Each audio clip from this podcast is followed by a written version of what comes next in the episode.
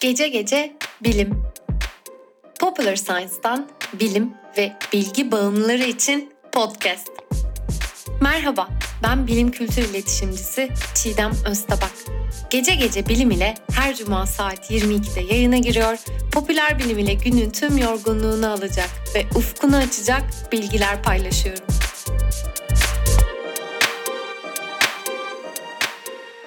Gece gece bilimden herkese merhaba. Bu bölümde gök kuşaklarını konuşuyoruz ve dünyanın en iyi gök kuşaklarının sırlarından bahsediyorum.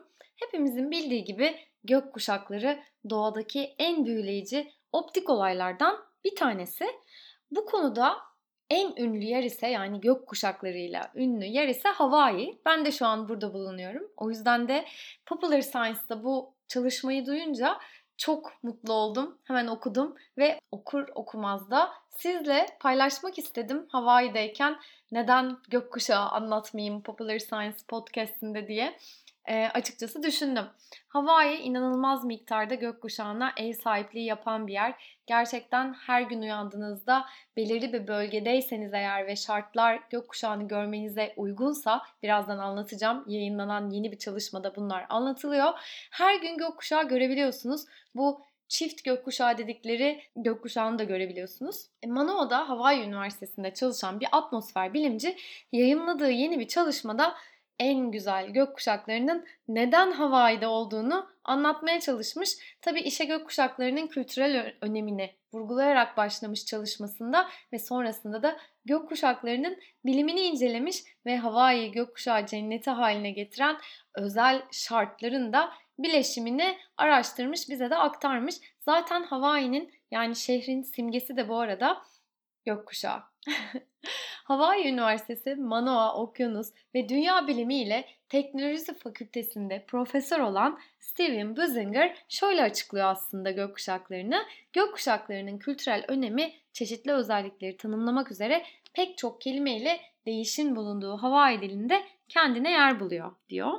Başka gökkuşaklarının yanı sıra dünyayı saran gökkuşaklarına Hawaii dilinde Ua Koko deniyormuş kalıcı gökkuşağı ışınlarına Kahili, zor görülen gökkuşaklarına Punakea ve ay kuşaklarını da Anuenoa Kaupo gibi tanımlayan kelimeler var. Biraz söylemesi zor ama zor zor görülen gökkuşakları benim de çok ilgimi çekti. Yani buna da Punakea diyorlar. Hawaii mitolojisinde gökkuşağı dünya çapındaki pek çok kültürde olduğu gibi aslında dünya ile cennet arasında bir dönüşümü ve bir yolu simgeliyor. Gökkuşağının altından geçerken dilek tutmamız söylenir her zaman. Bu da aslında yine bir Hawaii miti. Peki Hawaii neden dünyanın gökkuşağı başkenti? Şöyle anlatılıyor bilim olarak. Yağmurdan sonra oluşan gökkuşakları için elbette ne gerekiyor? Yağmur ve biraz güneş ışığı.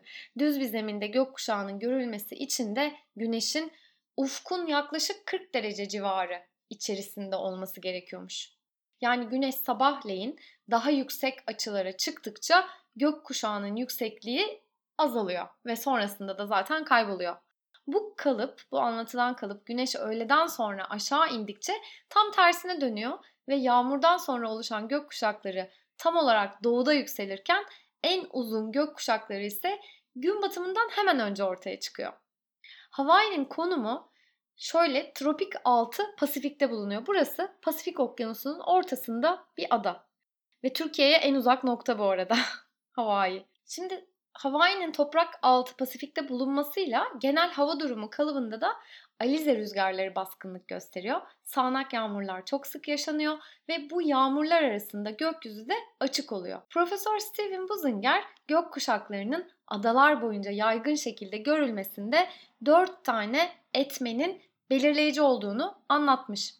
Sıcak deniz yüzeyi geceleyin atmosferi alttan ısıtmaya başlıyor ve uzaya giden ışınım bulutların üstünü soğutuyor.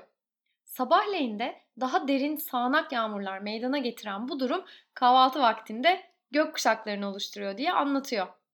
Hawaii'nin dağlarında sık sık gök kuşakları meydana getiren bir diğer önemli etmen de biraz önce söylediğim gibi alize rüzgarları ve alize rüzgarlarının yukarıya doğru itilip bulutların oluşmasına ve yağmur yağmasına sebep oluyorlar. Hawaii aslında dağlar olmasaydı çöl olurmuş bu arada. Çünkü yılda 43 santimetre küplük yetersiz bir yağış düşüyor aslında Hawaii'ye. Gökkuşaklarının gündüz vakti görülmesini sağlayan bir başka etmen daha var. Bu da adı çapındaki sirkülasyonlara yön veren ısınma diyor bilim insanları. Hafif rüzgar dönemlerinde buradaki iki bölgeden bahsedeceğim. Oahu ve Kauai üzerindeki sırt kretlerinde öğleden sonra sağanak yağmurlar meydana geliyormuş ve bu durum güneş batarken de bereketli gök kuşaklarıyla sonuçlanıyor.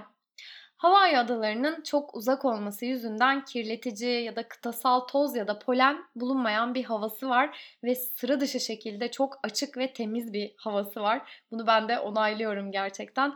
Bu da tam bir renk tayfına sahip çok sayıda parlak gökkuşağının oluşmasına katkıda bulunan dördüncü etmen olarak açıklamış Manoa Hawaii Üniversitesi'nden Marcy Grabowski.